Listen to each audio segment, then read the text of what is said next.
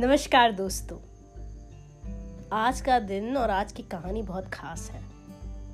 इसलिए स्वागत करती हूँ मैं आप सबका अफसाने निगार में। मैं हूँ आपकी होस्ट सुरभि तिवारी और आज हम सुनने वाले हैं चौथी कहानी, हमारे आओ कहानी सुने ट्रैक की। ये जो कहानी मैं पढ़ने जा रही हूँ, ये मेरी पहली कहानी थी जो मैंने मंटू की पढ़ी थी।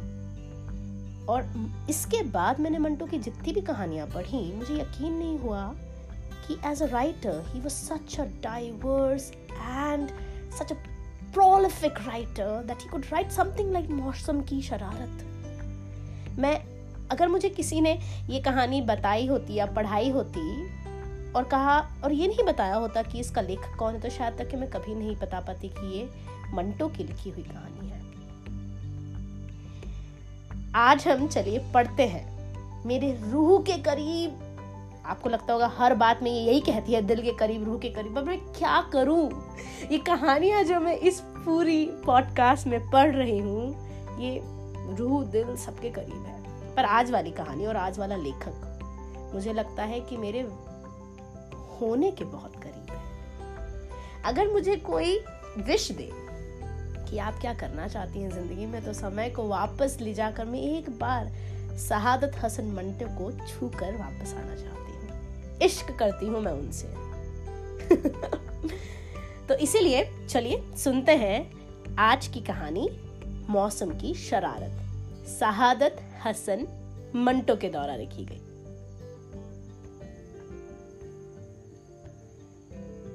शाम को सैर के लिए निकला। और टहलता टहलता उस सड़क पर हो लिया, जो कश्मीर की तरफ़ जाती है। सड़क के चारों तरफ़ चीड़ और देवदार के दरख्त ऊँची ऊँची पहाड़ियों के दामन पर काले फीते की तरह फैले हुए थे। कभी कभी हवा के झोंके उस फीते में एक कपकपाहट सी पैदा कर देते। मेरे दाएँ हाथ एक ऊँचा टीला था, जिसके ढलवानों में गुन्नों के हरे पौधे निहायत ही मध्यम सरसराहट पैदा कर रहे थे। ये सरसराहट कानों पर बहुत भली मालूम होती थी। आँखें बंद कर लो तो यूँ मालूम होता कि तस्वुर के गुदगुदे कालीनों पर कई कुवारियाँ रेशमी साड़ी पहने चल फिर रही इन ढलवानों के ऊपर चीड़ के ऊँचे दरख्तों का एक हुजूम था। बाई तरफ़ सड़क के बहुत नीचे एक छोटा सा मकान था, जिसको झाड़ियों ने घेर रखा था। उससे कुछ फासले पर पस्तकंद झोपड़े थे, जैसे किसी हसी चेहरे पर तिल होते हैं। हवा गीली और पहाड़ी घास की भीनी भीनी बास से लदी हुई थी। मुझे इस सैर में एक नाकाबली के बयान लज्जत महसूस हो रही थी। सामने टीले पर दो बकरियाँ बड़े प्यार से एक दूसरे को अपने नन्हे नन्हे सींगों से रेल रही थी। उनसे कुछ फासले पर कुत्ते का एक पिल्ला, जो कि जसामत मेरे बूट के बराबर था, एक भारी भरकम भैंस की टांग से लिपट लिपट कर उसे डराने की कोशिश कर रहा था। वो शायद भौंकता भी था, क्योंकि उसका मुँह बार बार खुलता था। मगर उसकी आवाज़ मेरे कानों तक नहीं पहुँचती थी। मैं ये तमाशा देखने के लिए ठहर गया। कुत्ते का पिल्ला देर तक भैंस की टांगों पर अपने पंजे मारता रहा, मगर उसकी इन धमकियों का असर न हुआ। जवाब में, भैंस ने दो तीन मरतबा अपनी दुम हिला दी और बस। लेकिन एकाएकी जबकि पिल्ला हमले के लिए आगे बढ़ रहा था, भैंस ने ज़ोर से अपनी दुम हिलाई। किसी शाहसी चीज़ को अपनी तरफ़ बढ़ते देखकर वो इस अंदाज से उछला कि मुझे बेइख्तियार हँसी आ गई। मैं उसको छोड़कर आगे बढ़ा। आसमान पर बादल के सफ़ेद टुकड़े फैले हुए बादमान मालूम होते थे, जिनको हवा इधर से उधर ढकेल रही थी। सामने पहाड़ की चोटी पर कदावर दरख्त संतरी की तरह अकड़ा हुआ था। उसके पीछे बादल का एक टुकड़ा झूम रहा था। बादल, ये दराज कद दरख्त और पहाड़ी, तीनों मिलकर मुझे बड़े जहाज़ का मंजर पेश कर रहे थे। मैं नेचर की इस तस्वीर कशी को दम बखुद खोकर देख रहा था कि दफतन लॉरी के हॉर्न ने मुझे चौंका दिया। ख्यालों की दुनिया से उतर कर मैं आवाजों की दुनिया में आ गया। मन की आँखें बंद हो गई, मसामों के सारे कान खुल गए, मैं फ़ौरन सड़क के एक तरफ़ हट गया। लॉरी परकार की तरह बड़ी तेज़ी से मोड़ के निस्फ दायरे पे घूमी और हाफती हुई मेरे पास से गुजर गई। एक और लॉरी गुजरने पे मोड़ के अकब में पाँच छह गायें नमूदार हुई। जो सर लटकाए, हौले हौले चली जा रही थी। मैं अपनी जगह पे खड़ा था। जब ये मेरे आगे से गुजरी तो मैंने कदम उठाया और मोड़ की जानब बढ़ा। चंद गजों का फासला तय करने पर जब मैं सड़क के बाएँ हाथ वाले टीले के बहुत बड़े पत्थर से आगे निकल गया, जो मोड़ पर संगीन पर्दे का काम देकर सड़क के दूसरे हिस्से को बिल्कुल ओझल किए हुए था तो दफ्तन मेरी नज़र एक खुद रो पौधे से दो चार हुई। वो जवान थी। उस गाय की तरह जवान जिसके पुट्ठे जवानी के जोश से फड़क रहे थे और जो उसके पास से अपने अंदर हज़ारों कपकपाहट लिए गुजर रही थी। मैं ठहर गया। वो एक नन्हे से बछड़े को हाक रही थी। दो तीन कदम चलकर बछड़ा ठहर गया और अपनी जगह पर ऐसे जमा कि हिलने का नाम ही नहीं लिया। लड़की ने बहुत तेरे ज़ोर लगाए। लाख जतन किए, वो एक कदम आगे न बढ़ा और कान समेट कर ऐसा खामोश हुआ, गोया वो किसी की आवाज़ ही नहीं सुनता हो जैसे। ये तेवर देख लड़की ने अपनी छड़ी से काम लेना चाहा। मगर चीड़ की पतली सी टहनी कार आमद साबित न हुई।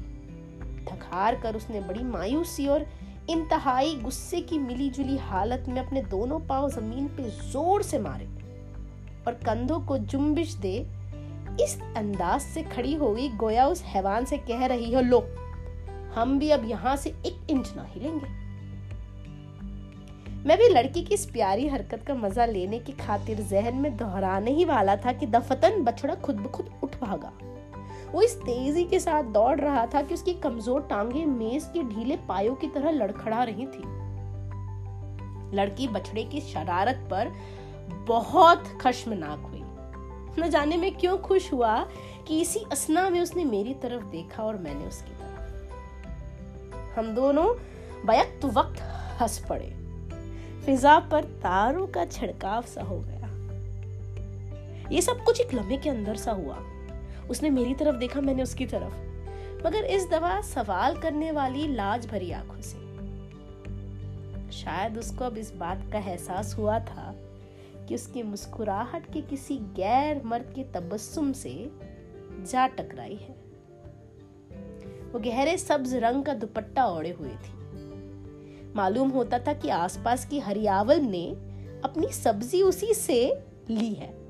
उसकी सलवार भी उसी रंग की थी। अगर वो कुर्ता भी उसी रंग का पहनी होती तो दूर से देखने वाले यही समझते कि सड़क के दरमियान एक छोटा सा दरख्त उग रहा है।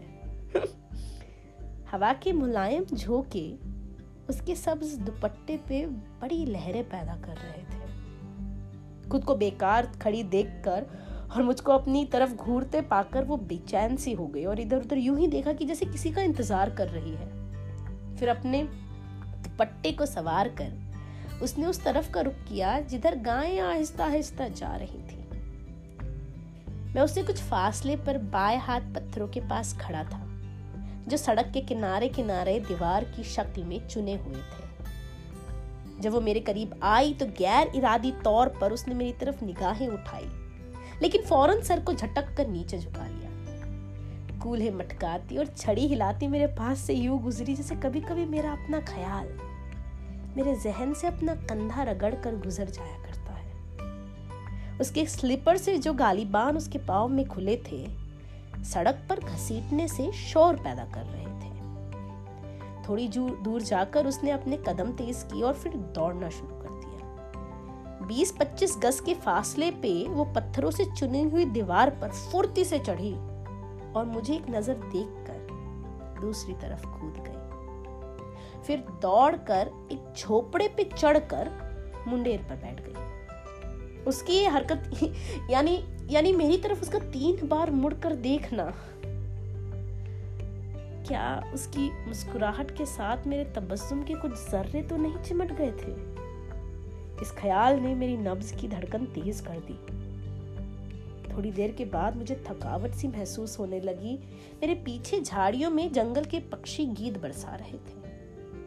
हवा में खुली हुई मौशिकी मुझे किस तरह प्यारी मालूम हो रही थी ना जाने मैं कितने घूट इस राग मिली हवा के गटागट पी गया। झोपड़े से कुछ दूर झाड़ियों के पास लड़की की गाय घास चर रही थी। उनसे परे पथरीली पगडंडी पर एक कश्मीरी मजदूर घास का गट्ठा कमर पर लादे ऊपर चढ़ रहा था। दूर, बहुत दूर एक टीले से धुआँ बल खाता हुआ आसमान की नीलाहट में घुल मिल रहा था। मेरे गर्दो पेश पहाड़ियों की बुलंदियों पर हरे हरे चीड़ों और सावले पत्थरों के चौड़े चकले सीनों पर डूबते सूरज की जरी किरणें, शाह और सुनहरे रंग की मखलूत साय बिखेर रही थी। कितना सुंदर और कितना सुहाना समा मैंने अपने आप को अजीम शान मोहब्बत में घिरा पाया। वो जवान थी, उसकी नाक उस पेंसिल की तरह सीधी और सुतवा थी, जिससे मैं ये सतरे लिख रहा हूँ। उसकी आँखें, मैंने उस जैसी आँखें बहुत कम देखी हैं। उस पहाड़ी इलाके की सारी गहराइयाँ उनमें सिमट कर रह गई थी। पलके घनी और लंबी थी। जब वो मेरे पास से गुजरी थी तो धूप का एक लर्जा शुआ किस तरह उसकी पलकों में उलझी थी। उसका सीना मज़बूत और कुशादा था। उसमें जवानी सांस लेती थी। कंधे चौड़े, बाहे गोल और गधराहट से भरपूर। कानों में चांदी के लंबे लंबे बुंदे थे।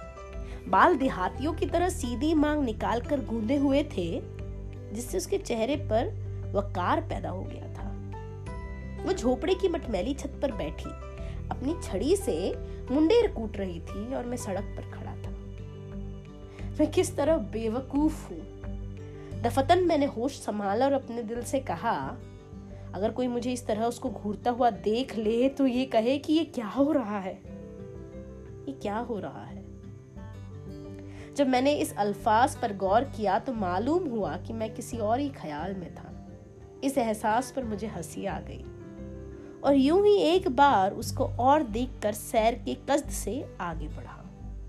दो ही कदम चलकर मुझे ख्याल आया कि यहाँ बटोत में सिर्फ़ चंद रोज कियाम करना है। क्यों ना रुखसत होते वक्त उसको सलाम कर लो। इसमें हर्जी क्या है?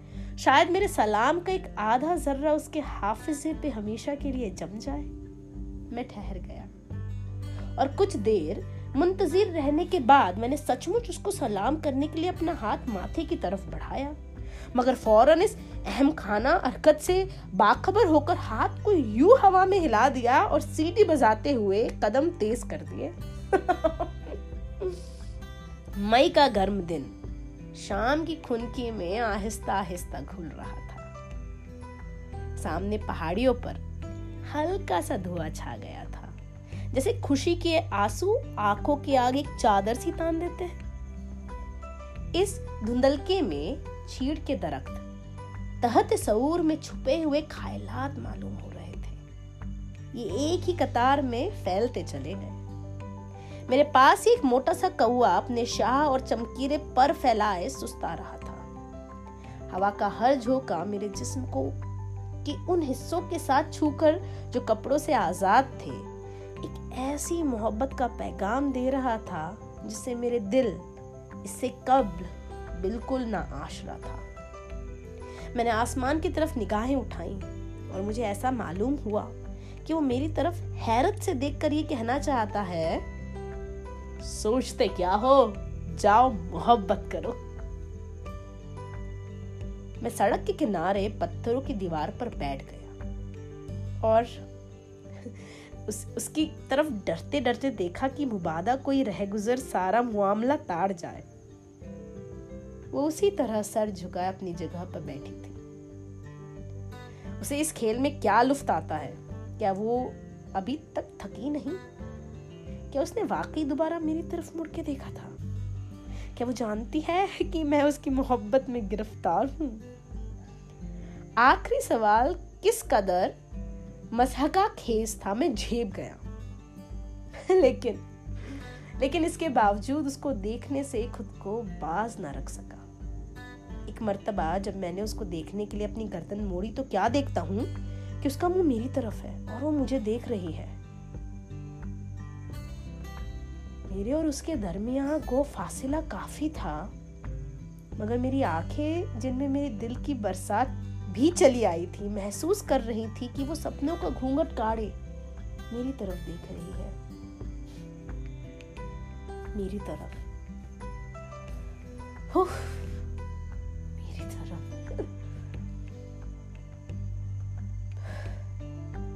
मेरे सीने से बेख्तियार आह निकल आई यह अजीब बात है कि सुख और चैन का हाथ भी दर्द भरे तारों पर ही पड़ता है। इस आह में कितनी राहत थी। कितना सुकून था। उस लड़की ने जो मेरे सामने झोपड़े की छत पर बैठी थी, मेरे शबाब के हर रंग को शोक कर दिया था। मेरे रोए रोए से मोहब्बत फट रही थी। शहरियत जो मेरे सीने के किसी नामालूम कोने में सोई पड़ी थी, अब बेदार हो चुकी थी। क्या दोषी जगी और शहरियत तवाम बहने नहीं? मगर उस वक्त जो मुझको हम कालम होती थी तो मैं एक लफ्ज तक अपनी जबान से ना निकाल पाता। खामोशी मेरी तजुर्मान होती। मेरी गूगी जबान कितनी बातें उस तक पहुँचा देती। मैं उसको अपनी खामोशी में लपेट लेता। वो ज़रूर मुतहयर होती। और इस हालत में बड़ी मालूम होती, बहुत ही प्यारी सी। इस ख्याल से कि रास्ते में यूँ बेकार खड़ा रहना ठीक नहीं, मैं दीवार से उठा।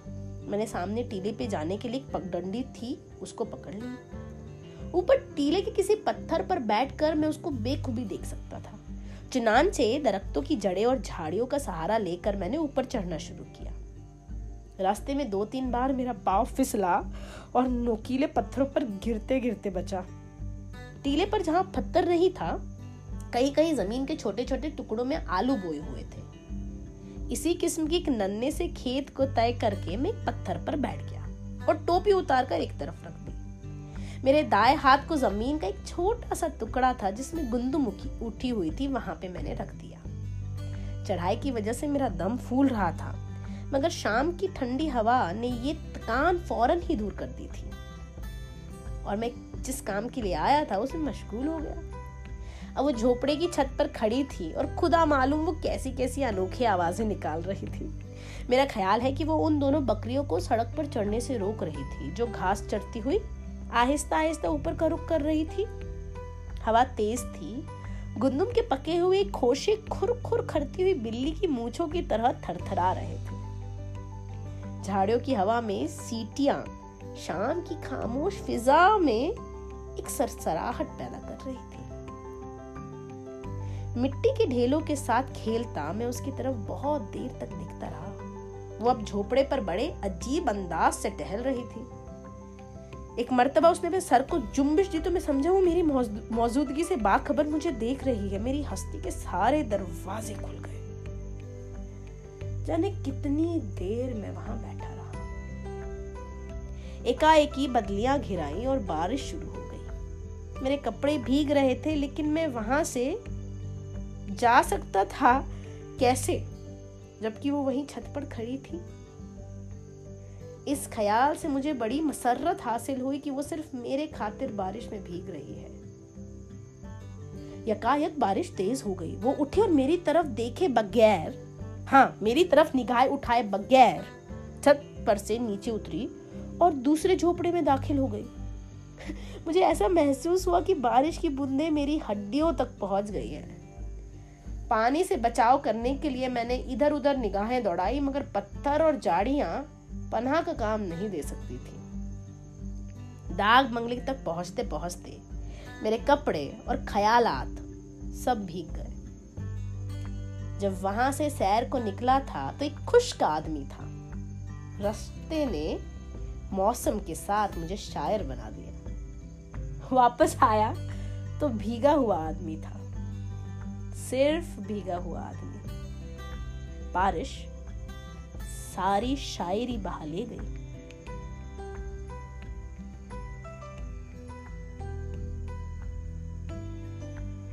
तो ये थी हमारी आज की कहानी, मौसम की शरारत। इतनी प्यारी कहानी मैंने मंटो की किताबों में पहली बार पढ़ी थी। नहीं तो मंटो की कहानी जैसे आप सब जानते हैं, अंत में एक टीस, एक दर्द, एक शर्म महसूस करवाती है। पर मंटो ने बहुत सारी कहानियाँ ऐसी भी लिखी थी, जिससे दिल खुश हो जाता है, चेहरे पे मुस्कान आ जाती है और आप प्यार, इश्क, मोहब्बत के बारे में सोचने लगते हैं। यही बात मंटो को मंटो बनाती है। तो इसी के साथ आज के इस एपिसोड को खत्म करते हैं। मुझे बहुत मज़ा आया इस कहानी को फिर से पढ़ने में। आशा करती हूँ आप लोगों को भी बहुत अच्छा लगा होगा। अगर आपको अच्छा लगा तो आप ज़रूर मंटो की और कहानियाँ पढ़िए। मुझे मंटो की गिलगित खान तो बतेक सिंह, हरी सैंडल्स मतलब लिस्ट तो बहुत ही बड़ी है, पर ये तो टॉप ऑफ़ द माइंड ये सोच सकती हूँ। अगर आप चाहते हैं कि आप मेरे साथ कोई कहानियाँ शेयर करें तो प्लीज़ मेरे इंस्टाग्राम अकाउंट जिसका नाम सेम है, अफसाने निगार, वहाँ आप मुझे मैसेज भेज सकते हैं। मैं कोशिश करती हूँ और मैसेज को रिप्लाई करने की। उस अकाउंट में आपको कुछ स्पोकन पोइट्रीज भी मिलेंगी। थोड़ा बहुत जो लिख लेती हूँ, वहाँ डाल देती हूँ। और अगर आप एप्पल पॉडकास्ट में है तो प्लीज़ जाके इसे फाइव स्टार दीजिए। और जिस भी जिस भी प्लेटफॉर्म पे आप सुन रहे हैं प्लीज़ अगर वहाँ पे इसे वोट या रेट करने का ऑप्शन है तो प्लीज़ इसे फाइव स्टार रेट कीजिए, ताकि ये लोगों को और दिख सके। और इसी के साथ कहना चाहूँगी अपना ख्याल रखिएगा। और शबा खैर दोस्तों।